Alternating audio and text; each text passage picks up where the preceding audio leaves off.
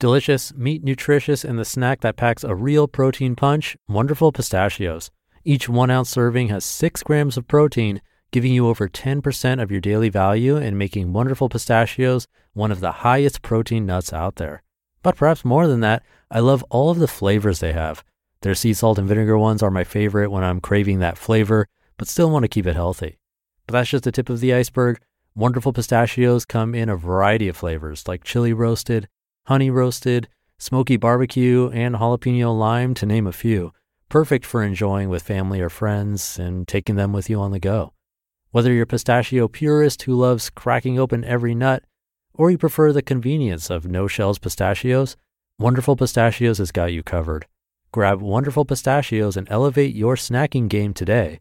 So fill up with a healthy snack when hunger strikes.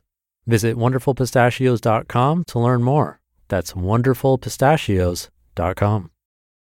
It's a Minimalist Monday edition of Optimal Living Daily, episode 2215 Four Truths About Decluttering by Karen Liszewski of KarenLiszewski.com. And I'm Justin Malik. Happy Monday. This is where I read to you from some of the best blogs I can find and get permission from, covering personal development, minimalism, happiness, and productivity on this show.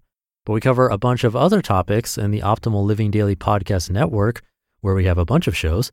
Definitely check out those if you like this one. Just search for Optimal Living Daily to find all of them. And now let's get right to our Minimalist Monday post and start optimizing your life. Four Truths About Decluttering by Karen Liszewski of KarenLiszewski.com. When you hear the word decluttering, what comes to your mind? Maybe, like so many people, you are thinking, I would have no time for that. Or if you're anything like I was before starting on my journey, you are saying, I don't have anything to declutter. I like and use everything I have. Do either of these sound familiar? Decluttering can be very easy for some people and very difficult for others. If I'm honest, my husband tried to get me to get rid of things for many years, but I was extremely resistant. I held on to everything, even things I didn't like, for the sake of having things. As I've continued on my journey to a more uncluttered and simple life, I've come across many different opinions and ideas about decluttering. I've met so many people who have preconceived notions about decluttering and minimalism. And I want to share some of the truths I have learned since I have decluttered. Here are four truths about decluttering. Number one, it doesn't have to take up all your time or be finished by a certain deadline. 95% of people I talk to about decluttering think they can't do it because they don't have the time. And while it is going to take time to complete, it doesn't have to take up all of your time. Here's the thing how much time you spend on decluttering each day or each week is up to you work full time and only have the weekends to work on this? Well, perfect. The weekends it is. Have little kids at home and can only spare five minutes a day to declutter? Well, that works too. Pick one thing to declutter at a time, such as a drawer or a cabinet, and spend five minutes a day working on it until it is complete. There's also no time frame or deadline to finishing your decluttering unless you put a timeline on yourself. Take your time and work at your own pace. If you have something you are specifically decluttering for, like family staying in your guest room, then you have made that deadline for yourself, which is fine. But unless there is a specific date that you have chosen for it to be done, you can take as long as you want or need. Number two, there are no rules to decluttering. I can't even tell you the amount of times I see people in Facebook groups tell someone else that their home isn't decluttered or they aren't minimalist enough. This is not a thing. Do not, I repeat, do not let anyone tell you that your decluttering is wrong. If it works for you and it makes you happy, then it is just right. What works for you and what works for me may not look the same, and guess what? That is why this journey is so beautiful. Maybe you want to keep knickknacks because they remind you of a loved one, but I don't have a single knickknack in my home. Neither of us is wrong. Do what feels right to you. Keep what makes you happy. Get rid of what doesn't.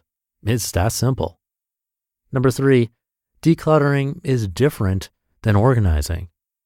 Okay, I'll be the first one to admit that I love a good bin or five and have a thing for organizing my house, specifically my kitchen.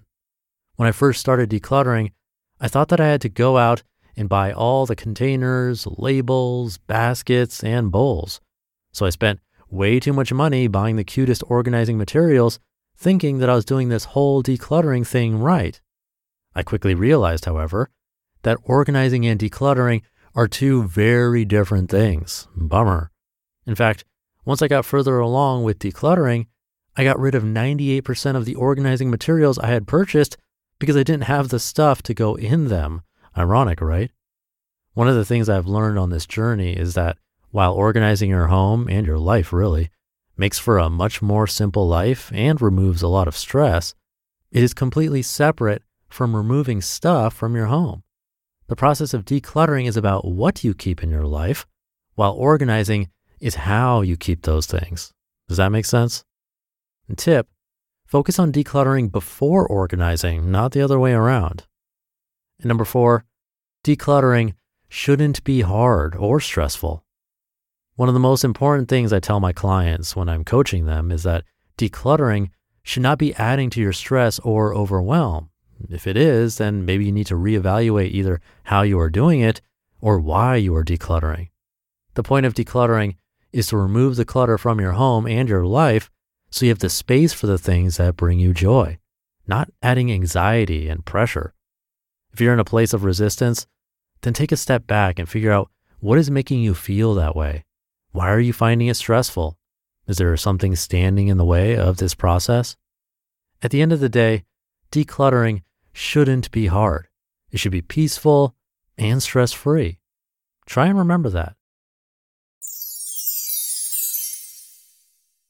You just listened to the post titled Four Truths About Decluttering by Karen Liszewski of KarenLiszewski.com. Thank you to Karen. The first point about decluttering, taking up all your time, or having to be finished by a certain deadline is a perfect reminder for the month of January when we tend to make resolutions and want to start something on the first of the month and have X amount done or X amount of pounds lost by a certain date. With these types of goals, we're often putting too much pressure on ourselves when the goal isn't really what we truly want.